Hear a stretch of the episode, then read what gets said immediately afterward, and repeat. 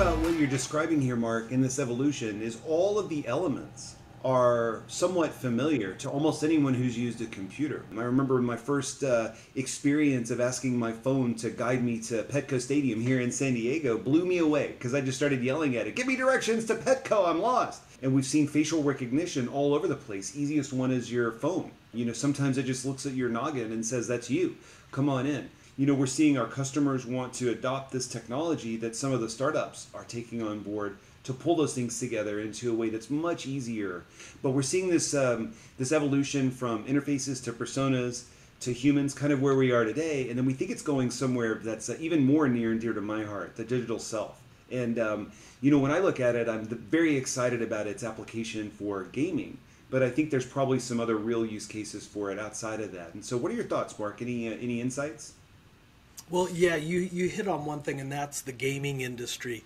Uh, they're really driving the formation of this digital human. But the brave new frontier in gaming right now is where you get true interaction, true agency in some of these non player characters that you're dealing with, such that they can converse and you can do different things off script to where it gets to be a little more interactive, a little more self deterministic.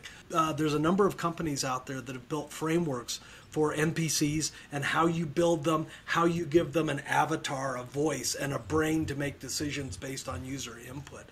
And that is kind of the forefront of digital humans right now. Look for that to explode into other business settings like making a flight reservation, booking a hotel, getting a mortgage, seeing a doctor, what have you.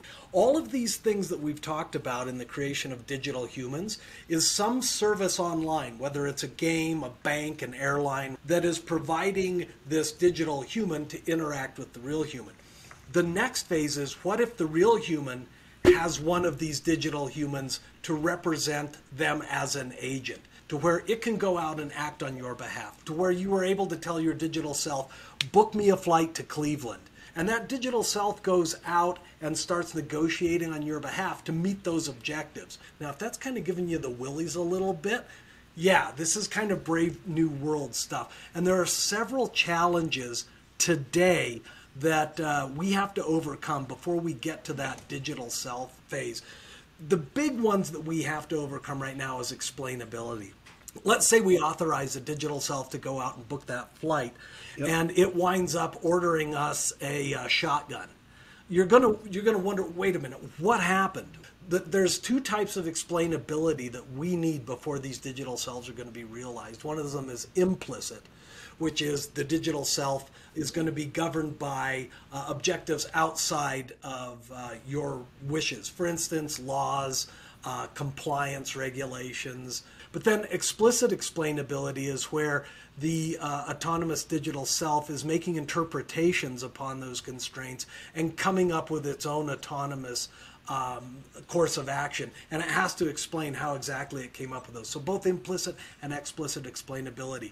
Another one is the technologies that uh, are out there right now. Artificial intelligence is very adaptive to specific tasks, but having a generalized intelligence that can take on agency and autonomous behavior, we frankly don't have that uh, quite yet.